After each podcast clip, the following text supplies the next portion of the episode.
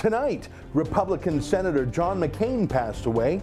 Why does the left love him so much? It's August 28th, and you're watching The Ezra Levant Show.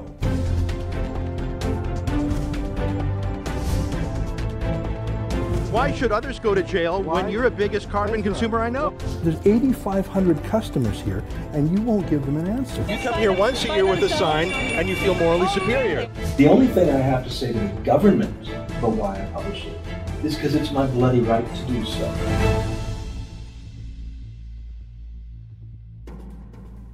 John McCain has died. He was the Republican senator from Arizona. He ran for president in 2008 losing to Barack Obama. During that campaign, he was brutally smeared by the Democrats and the U.S. media party. They called him the obvious warmonger. Probably some truth to it. He loved to get into the weeds with local fights anywhere around the world, some of whom were local soldiers, some of whom, more accurately, probably be called terrorists. Uh, here he is with the Syrian rebels who happen to be allied with ISIS. Oh well, war's war. He even joked about war. Here he is answering a question at a public forum, making a bit of a joke. That old, uh, that old Beach Boys song, Bomb Iran. bomb, bomb, bomb, bomb. Anyway, uh, Bomb Bomb Iran. Americans gave a lot of deference to McCain because he was a war hero. He was a Navy fighter pilot who was shot down over Vietnam. He was tortured endlessly. Because he was the son of a senior admiral who was also the son of an admiral himself. First time that had happened in the U.S., actually. This is a picture of McCain's dad. John McCain Jr. is his name, uh, the admiral, admiral. He was in charge of the entire U.S. military in Vietnam. He was the commander in chief for the Pacific Command. So he was prosecuting the war against Vietnam when his son, John McCain III, the one we know as the late senator, was shot down.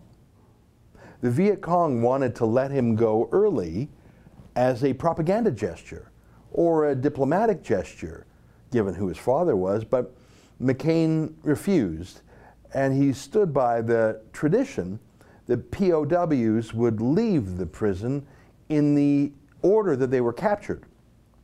As in, he refused to be released earlier than other soldiers, especially lower ranked men, less connected men who were captured before him. That's an incredible thing. That's very impressive. And perhaps it's the most important thing he ever did in his life. Normally, such acts of valor, though, are disparaged by the left and certainly by the media. They seem to hate soldiers, especially those who actually try to kill the enemy. They hated anyone who served in Vietnam, didn't they? That's for sure. And they hate anyone who talks like this. Even a veteran who was kept in a cage for years, starved, had his bones broken, was beaten regularly every week. Every week. McCain uses a racial slur for Vietnamese people, the word gook. It's a bad word. And in the 2000 presidential election, he didn't win the nomination back then, but he, he, he ran in the primaries then. Uh, he, he, of course, tried again in 2008. But in, two, in the year 2000, when he was running in the Republican primaries, he was bantering with reporters on the bus, and he said that bad word. He said, I hate the gooks, McCain said yesterday in response to a question from reporters aboard his campaign bus. I will hate them as long as I live. So, how could such a man be treated as such a saintly hero by the left?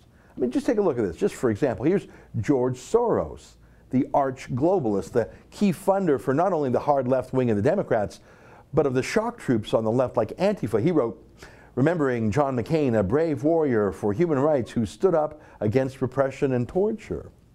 Hmm. And at the same time, and this is weird, one of America's largest arms manufacturers, a weapons company called Lockheed Martin, put out a tweet too. You don't see that every day. I won't read the whole thing. I'll just, uh, you know, the, the military industrial complex is saying goodbye to their, their best friend. I'm just going to read the last letter, last line to you. You will be greatly missed. Yeah, you bet. It was odd that the left loved him, though. I mean, here's Justin Trudeau's comment calling him a patriot and hero.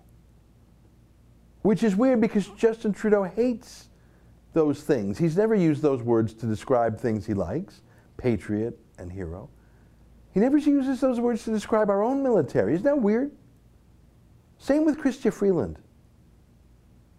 And at the same time, Donald Trump was more reserved in his own comments. Almost immediately, Trump tweeted, My deepest sympathies and respect go out to the family of Senator John McCain. Our hearts and prayers are with you. That sounds nice.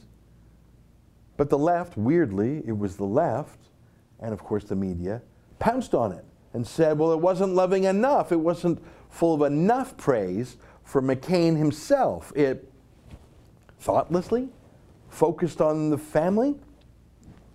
It's a weird criticism, isn't it? And then immediately came hundreds of cookie cutter complaints that Trump didn't lower the flag at the White House long enough. That story actually, of the flags, actually led all the U.S. cable networks and, or the, the TV networks rather, and our own Canadian media thought that piece of U.S. vexillology was newsworthy. Here, Here's the National Post about the White House flag. The CBC was furious about the White House flag. And it's funny because the media party doesn't like the flag most of the time. In the US and at the CBC, they're clearly on the side of the anti American NFL football millionaires who take a knee rather than salute the flag. They hate the flag on the left. In Canada, we are literally getting cranes to tear down statues of our father of Confederation, Sir John A. Macdonald. But we really, really care that the U.S. flag is properly handled when John McCain dies. It doesn't make any sense. Fact is, by the way, there's a U.S. law called the U.S. Flag Code. Pretty straightforward. When a senator dies, the flag is to be flown at half mast on the day of death and the following day. Not for a whole week. It's not a month of mourning. It's the one day and the next. Did did they the left-wing media did they really love McCain that much or was it just about bashing Trump who complied with the flag code?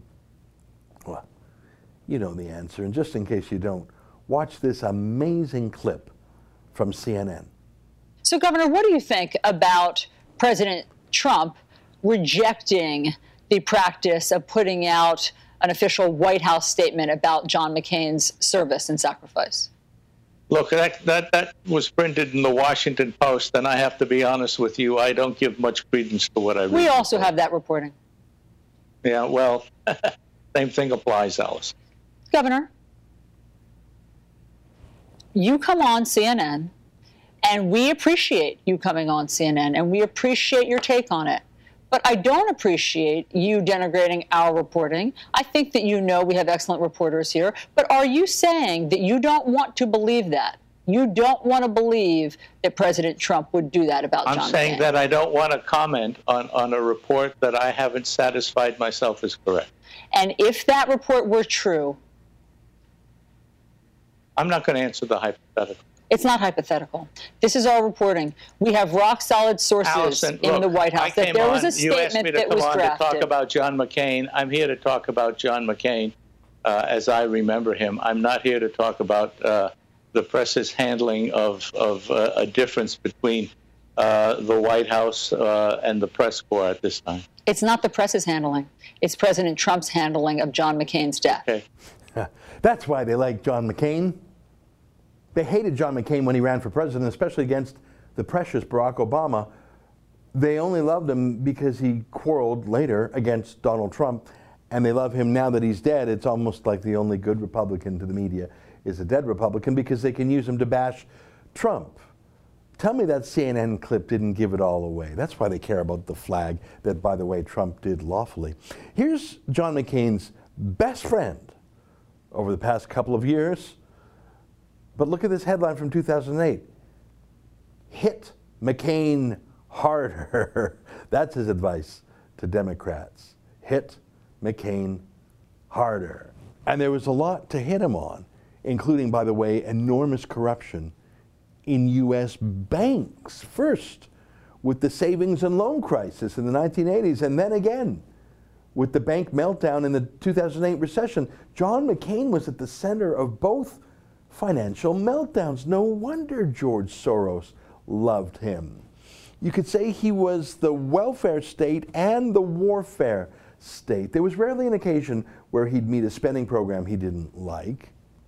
I agree that John McCain was a hero when he was shot down, that he endured true torture.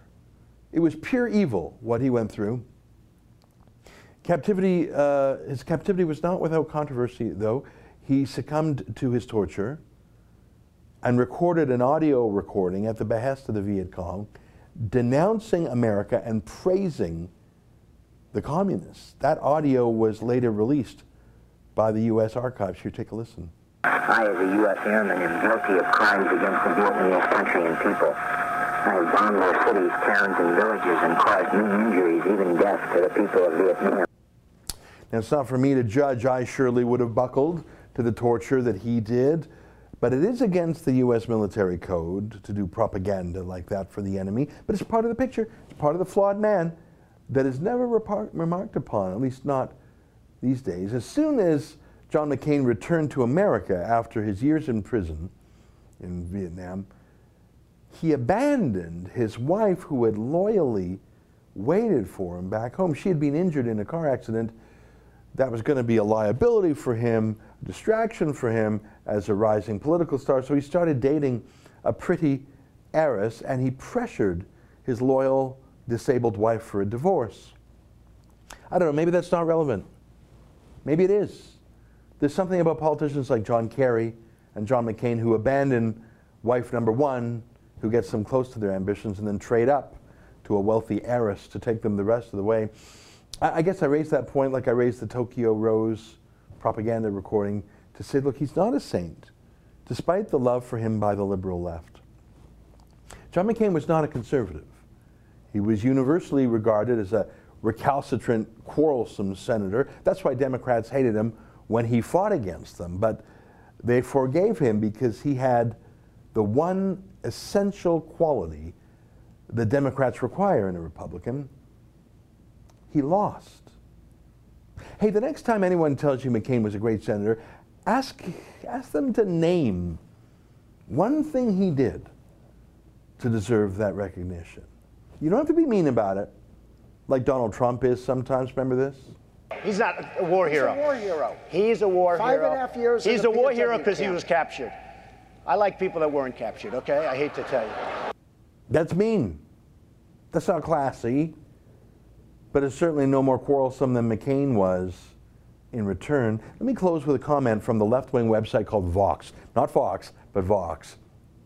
John McCain, Sarah Palin, and the rise of reality TV politics. McCain empowered a demagogue who put the Republican Party on the path to Donald Trump. It's an interesting thesis, but I have a different take. In the year 2008, Republicans nominated John McCain. You could call him a hero. And he campaigned the way he was supposed to. He played by the rule book. He was polite enough. He was normal enough. And the liberal media tore him to shreds, calling him a racist, saying he was mentally ill, an extremist, a sexist. And he lost. And in 2012, the Republican Party nominated Mitt Romney, who did what he was supposed to do. He played by the rule book. He was superlatively polite. He was as normal as a politician can be. And they tore him to shreds, calling him a racist, an extremist, a sexist, and he lost. So in 2016, the Republicans nominated Donald Trump. Not polite, not normal. And they tried to tear him to shreds, calling him racist, extremist, sexist, but he won. Because by now, we all know that's just what the liberal media does, no matter who you are that's what they do in Canada too. Donald Trump and John McCain are temperamentally different. Both have their flaws. But the hagiography of John McCain and the hatred for Donald Trump, it comes down to just one difference. McCain lost and Trump won. Stay with us for more.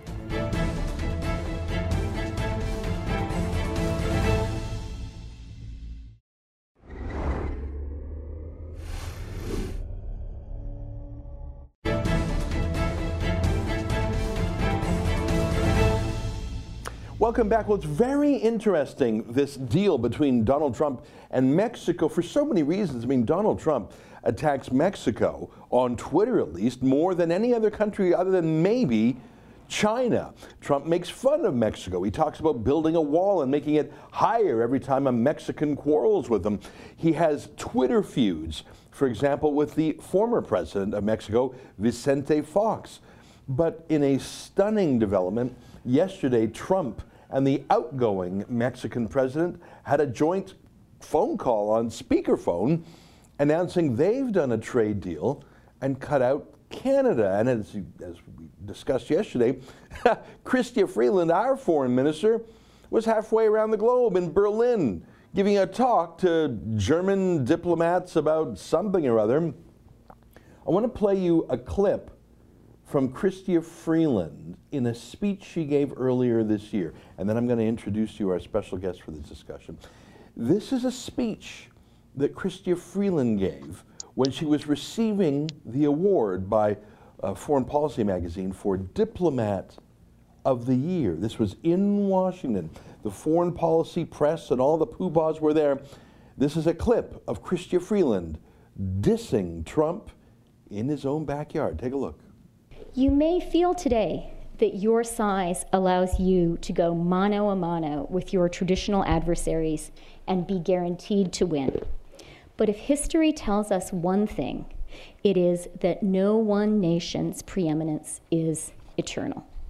That is why the far wiser path and the more enduring one is to strengthen our existing alliance of liberal democracies, to hold the door open to new friends, to countries that have their own troubled past, such as Tunisia, Senegal, Indonesia, Mexico, Botswana, or Ukraine to reform and renew the rules based international order that we have built together.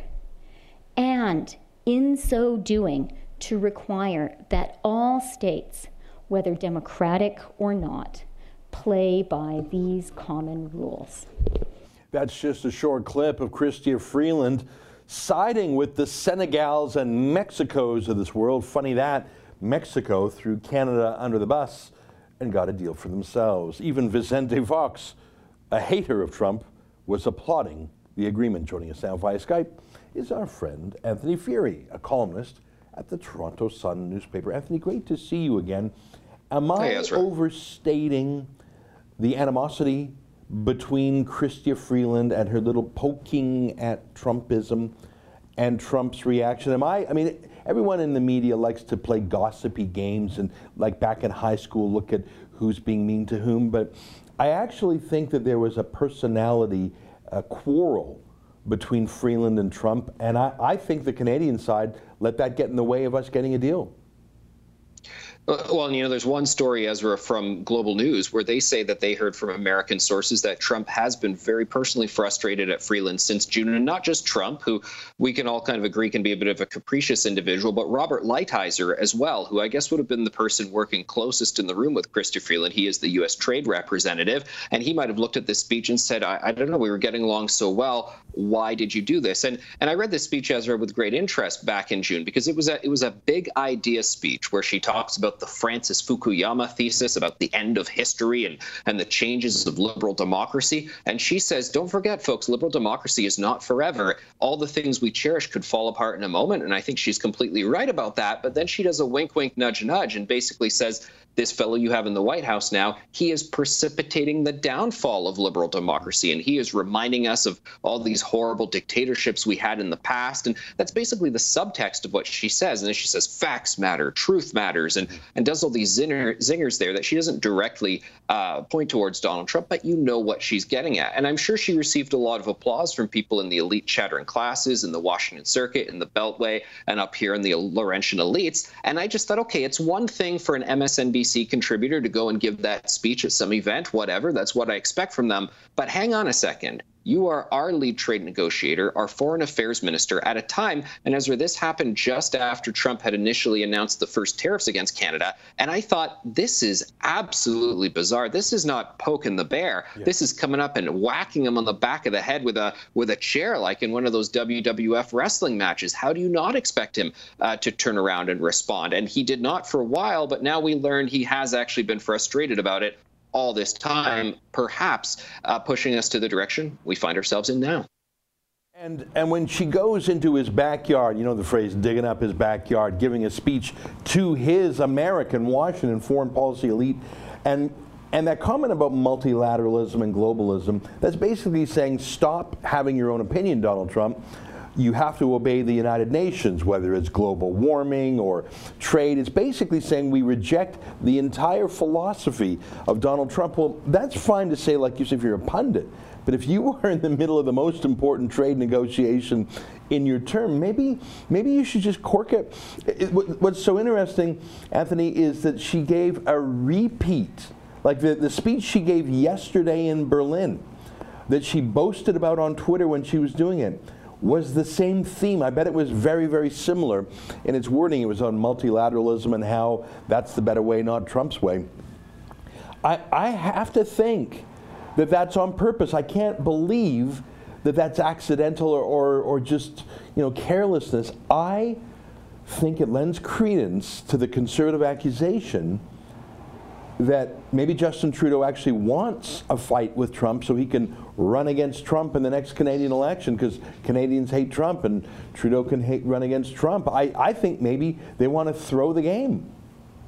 Well, and why wouldn't they want that? Because polling numbers have shown that a lot of Canadians, immaterial of their politics, they see Trump uh, getting a little tough on Canada, and they're turning around and they're saying, "Oh, I don't like that at all. Maybe I, I'm not actually crazy against Trump or crazy for Trudeau, but I'm not liking being pushed around." So he has gotten a bit of a net benefit in the polls for this. So they are exploiting it. But I mean, wowzers, Ezra, the idea that you would exploit basically people's jobs, which is what NAFTA is, particularly for the manufacturing sector, uh, to just keep yourself a few percentage points in the polls, I got to say, that is a really troubling thing to think that they would do that. And, and I must say, I was previously uh, rather complimentary to the prime minister's office on this issue. I'm not so much on a lot of issues, but I thought, well, since the inauguration period, since before the inauguration, from November 8th to January 17th or so, uh, uh, back then in 2016, when heads were exploding, Trudeau actually sent some of his people down to meet with people like Jared Kushner and, of course, Donald Trump. And I thought, oh, good, this is this is quite reasonable progress. But the wheels came off the bus about a year ago when Chrystia Freeland was putting out those videos saying feminism and environmentalism and First Nations rights. That's the whole point of a NAFTA deal. I thought, well, you, you can support those issues, but that is not the point of a NAFTA deal. Yeah. So as we're finding ourselves in, in very bizarre terrain uh, where the liberals are pushing in odd directions where you'd think, come on, guys, you've got to know this won't read well. And to your point, do they like that? Yeah. You know, I, I want to show you something very interesting, and I've only read it in one newspaper today the Wall Street Journal, which is a very reputable business newspaper, uh, they gave sort of a behind the scenes tick-tock of how it, the deal went down. And let me put it on the screen here. Amazing, the foreign minister of Mexico has visited the White House. You know how many times, Anthony? 45 times during That's a lot. negotiation, plus an additional 10 visits to the personal home of Trump's son-in-law, Jared Kushner, who's sort of a, a fixer, sort of a, uh, you, know, you know, he goes in and does special projects for the president, especially sensitive diplomatic projects. So that is 55 personal meet. I mean, I don't think the foreign minister of Mexico has been doing anything else. If you have 55 meetings in another country, that I mean, I I think that's more often than many people visit their own family. I mean, if your mm-hmm. in laws are in a different city, I don't know if you'd visit them 55 times. Compare that to Chrystia Freeland, who hasn't been in a negotiation with the Americans in months. Compare that to Justin Trudeau, who, when he goes to the States, he takes in a show in New York or he visits with Democrat activists in Chicago like David Axelrod. 55 visits, 45 at the White House, 10 at Kushner's house. No wonder they got a deal, Anthony. It is very bizarre, though, because, like I said, I, I, do credit the liberals for on this one issue getting on the ground floor, and they did not take the anti Trump hysteria bait initially, and they were very mature and serious about the issue. But I, I, don't know what happened, Ezra. Perhaps your theory is right that that it evolved such that they realized, well, you know, screw this deal. Why don't we go and get some positive points by being seen as puffing our chests and sticking up to Donald Trump? How else does one explain it? Because I do think it was initially going okay, and if they wanted to do a charm offensive, they could. I mean, you, you always hear people lie about that fact. Oh, Trump said every single Mexican is this and that. When, yeah. of course, we know in the tape he did not. He just said that there are people from yeah. Mexico who have committed those crimes. And clearly, the Mexican foreign minister is, is able to overlook that and is, is clearly aware that Trump is not maligning, you know, every single yeah. person from Mexico. And he's able to come and sit down and have these discussions and put all of that sort of anti Trump derangement syndrome aside to get a deal. I, I would assume that Canada should be able to do that too, particularly because on the outset, we were not being maligned by Donald Trump. He didn't have he didn't have anything to say about us really. A, few positive things. That was it. Mexico. He was he was saying we're really upset with NAFTA because of Mexico. And suddenly, and you remember it was Stephen Harper Ezra who pointed this out in a in a memo to his clients that was leaked a year ago. He said, "I don't get this. Canada is is sort of making a spectacle out of itself, and this is going to make Donald Trump turn over and look at Canada and go, "Oh, maybe I should be frustrated at you guys." And that is exactly what happened. Yeah. I mean, I, again, I can't think of a more important file for Canada's foreign minister, especially if you care about the auto industry, which is right in liberal turf of, of Ontario. I mean, the oil patch, we understand they don't care about oil and gas pipelines, but mm. Trump has specifically threatened a 20% tariff on Canada's auto industry. That I mean, he says those words, and you could think he's bluffing, but he wasn't bluffing when he hit China. He wasn't bluffing when he hit Canada with other tariffs. I just it's incredible to me that people think maybe he doesn't mean it. Let me throw one last thing at you, and it goes to reporting. I, I, learned about how many meetings the Mexicans have had in the Wall Street Journal, and that's appropriate. That's a good place for me to, to learn it. We, I think so much of the background here, I think the media party, the mainstream media, the CBC in particular, which has the most resources, I don't think they've done genuine investigating.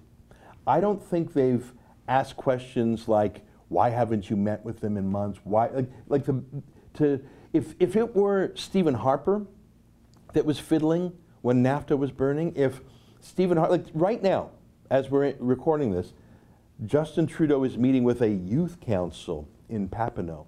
Chrystia Freeland yesterday was in Germany. If this were melting down under Harper, and Harper was meeting with some you know, 4-H club in Alberta, and Harper's foreign minister were, was off on the other side of the world, our entire Canadian media party would be digging up every fact and shaming him. I think Canada's media party let Trudeau get away with this because they don't like Trump either, and they don't want Chrystia Freeland to have 55 meetings with Trump because they don't want them to be friends.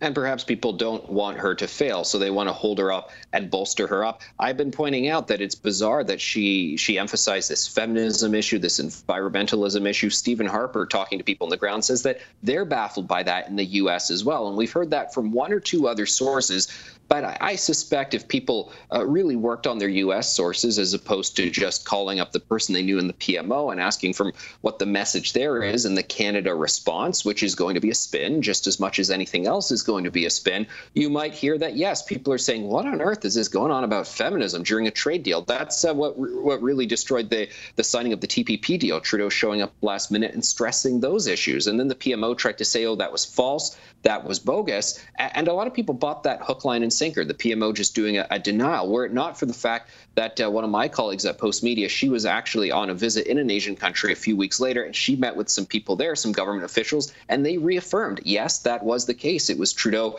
going on about thinking a trade deal somehow has to be a feminist trade deal. That's what rankled a lot of people. So, so to your point, do we have a wide enough uh, sort of source uh, situation here? The answer, I think, is no. Yeah.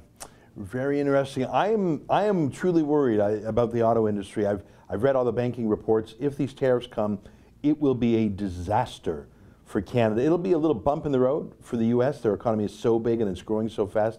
It will throw Ontario into recession. I've seen banking studies that say over 100,000 jobs will be lost. I hope that does not happen. Uh, I, I will find out in, in the days ahead. Anthony, I'm sure you'll be writing more about this. We'll keep our eyes peeled for your Toronto Sun column. Absolutely. Thanks, Ezra. All right. Thanks for spending the time with us. That's Anthony Furey, who has been watching Chrystia Freeland, and he remarked on how she was pricking Donald Trump and the administration, turning them from a passive, sleeping elephant, you could say, to an elephant on a rampage. I'm worried we're going to get stomped. Let me just say one more time, just fascinated by that. 55 visits, 45 to the White House and 10 to Jared Kushner's own home. Have you been anywhere 55 times?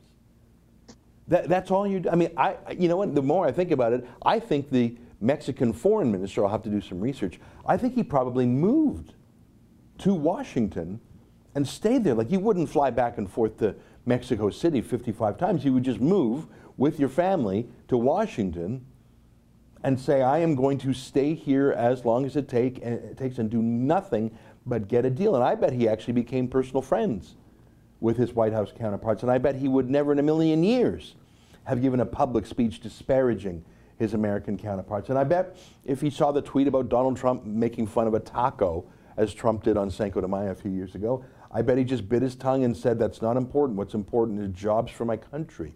And what a difference in professionalism that the foreign minister of Mexico would have 55 meetings while our gender quota appointee was off gallivanting somewhere and giving selfie photos. Unbelievable.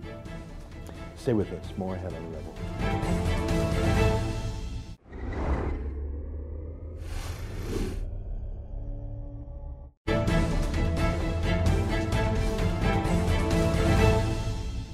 Welcome back. Well, one of the themes of our news coverage over the last year or two has been how censorship is the new central principle of the left, where once they would debate you and argue things, now they want to deplatform you. It's coming through social media, but that's not quick enough or hard enough for some of the alt left environmental extremists.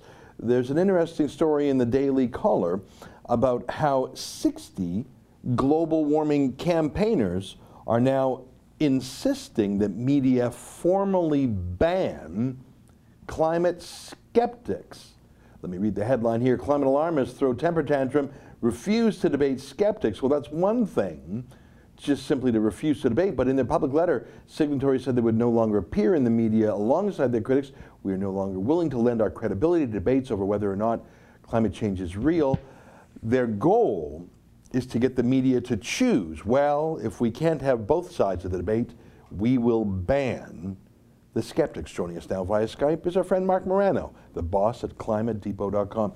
Mark, great to see you again. Do I have that right? Basically, it's a it's a boycott. They're saying if you talk to the wrong yes. people, even for a rebuttal, even if you're disparaging or criticizing them, if you even talk to the other side, we will blacklist you, so you better choose wisely. That's what they're doing, right?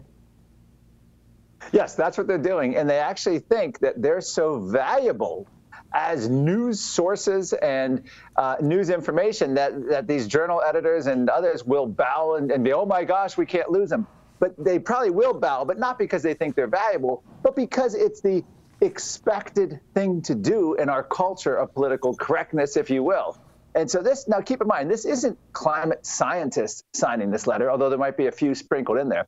These are people like Clive Lewis, George Monbiot, UK, European writers who are just general alarmist writers who this is their way to try to influence the climate debate. They literally have had it with the idea that there is a debate. They're so sure that they're right that they don't want to hear any dissenting opinion. And by golly, if they do, they take their ball and go home, and they're going to take the media outlet with them. And we've seen this in the ClimateGate emails. We see it in the in the actual journals. If a journal editor dares uh, publish a study that's threatening any aspect, they're threatened with their career. In many cases, they are ousted from that journal. So now they're making it more formal and they're going after it. It's, of course, this is in Europe, and and I have a whole section in my book, The Politically Incorrect Guide to Climate Change, that deals with this very issue uh, happening in America as well. The Los Angeles Times, being one example, has already stated they won't even publish letters to the editors oh from God. global warming skeptics. Hmm.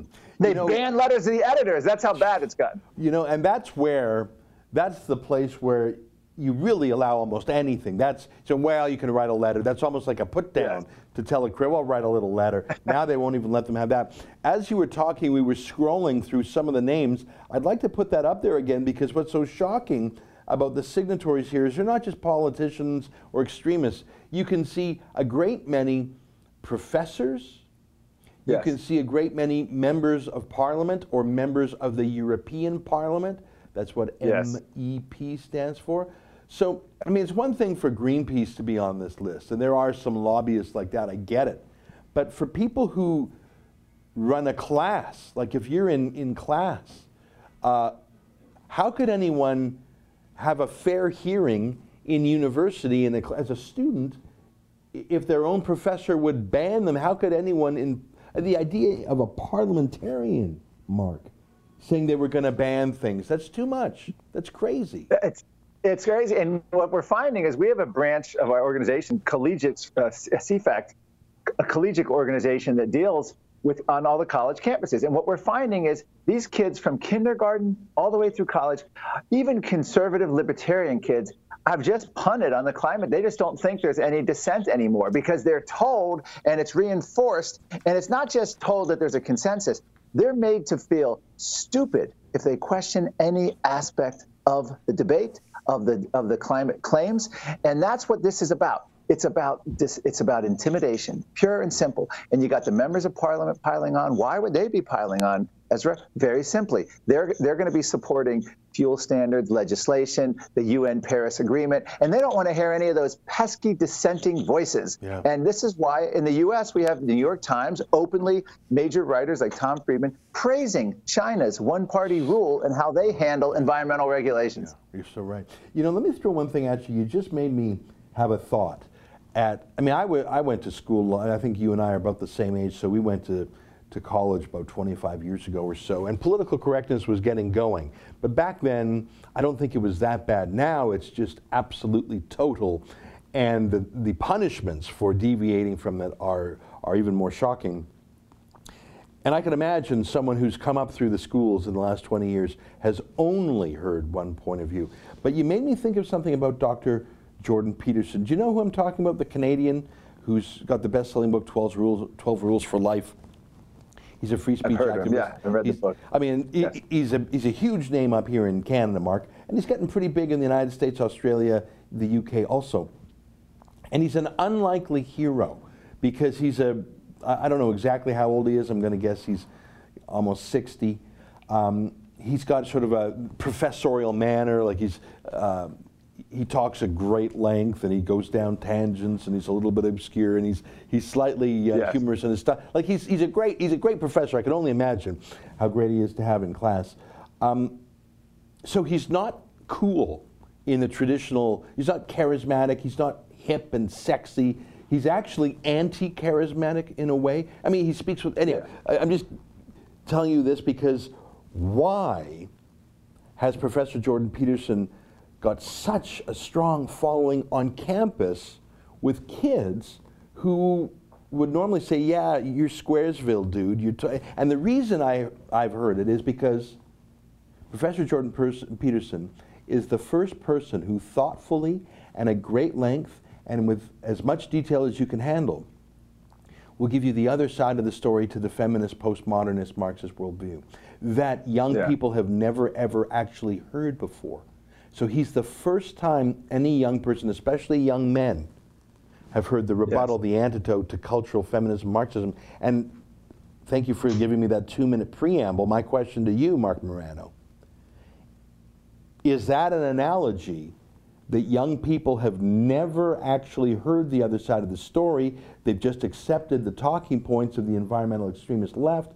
And if someone, especially someone anti charismatic, a little bit old, maybe a little bit eccentric, um, were to hit the campus circuit now, maybe someone like our old friend Lord Monckton, That's who right. would be charming in the fact that he's old and uncool and unhip. And he would go on a great length and debate anyone.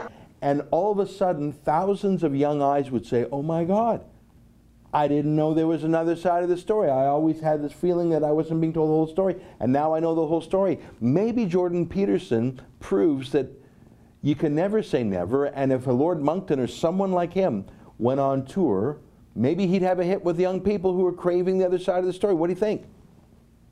I think you're absolutely honest. There's a craving out there for people to hear this. I recently did a Facebook video, which was my really my first Facebook video that I'd done, two minutes long. It's now I think 8.5 or so, over 8 million views. It's been so successful, and this was out through conservative think tanks, and it went out to a lot of young people. It's been so successful, Ezra, that they're using it as the poster child for Facebook and going after Mark Zuckerberg to ban climate deniers. Huh. So this, keep in mind, this letter today to the UK Guardian, what you're describing, uh, the, the backlash and the, the thirst for it. This is now YouTube is going to be shutting, censoring. Facebook's going to be censoring. Twitter is censoring. Now you have them going the final nails to get any of the traditional media to censor. So you're absolutely right. College campuses, these kids know instinctively when they hear that there's another side, they're interested automatically. They want to hear it. And you're right. It might take a Lord Monckton uh, and, and uh, as someone a little bit more uh, non-traditional to reach them and tell them that they don't have to take the, the, what their professors tell them hook, line, and sinker. In fact, it's the opposite the 1960s, it was always question authority. Mm-hmm. That's what it was all about. Go after the government. Now, the same left wing is telling you to accept the government, accept the government's consensus, accept the government's studies. Don't question a thing because if you do, you're stupid and we won't cover you and we're going to take our ball and you're going to be all left alone. It's, hmm. it's the exact opposite of the, what college campuses should be about tolerance, dissent, free speech. Well, I hope we find a Jordan Peterson of the environment to red pill, as they say a whole That's new right, generation. Yeah. Marc, it's great to have you on the show. Thanks for your time today.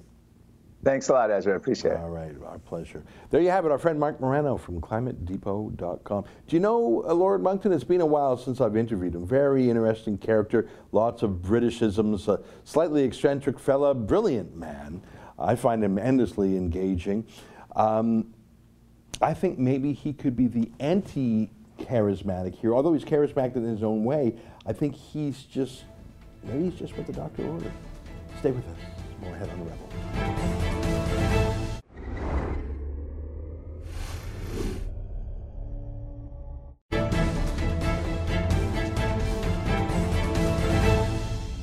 Hey, welcome back. Your viewer feedback on my monologue last night.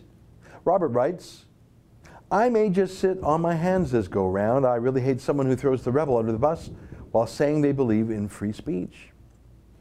Well, that's the thing. It reminds me a little bit of Patrick Brown, the former Ontario leader, who campaigned for the leadership on the right, and as soon as he got all those conservative votes, he abandoned them and tacked to the left. Now, I don't think that uh, Andrew Scheer has the personal skeletons in his closet that Patrick Brown does, but I think other than that, he's trying the Patrick Brown strategy of campaign right to get the leadership and then tack left, because seriously, where's a true conservative going to go? Peter writes, I will vote for Bernier if and when he has his party up and going with 338 candidates and a fully ratified party constitution. However, common says, sense says that will not be done in one year. Hence, I will bite my tongue, hold my nose, and vote for the party that can oust Justin, the major embarrassment, Trudeau. Yeah, well, I think that there's two things there. First of all, I think you are correct.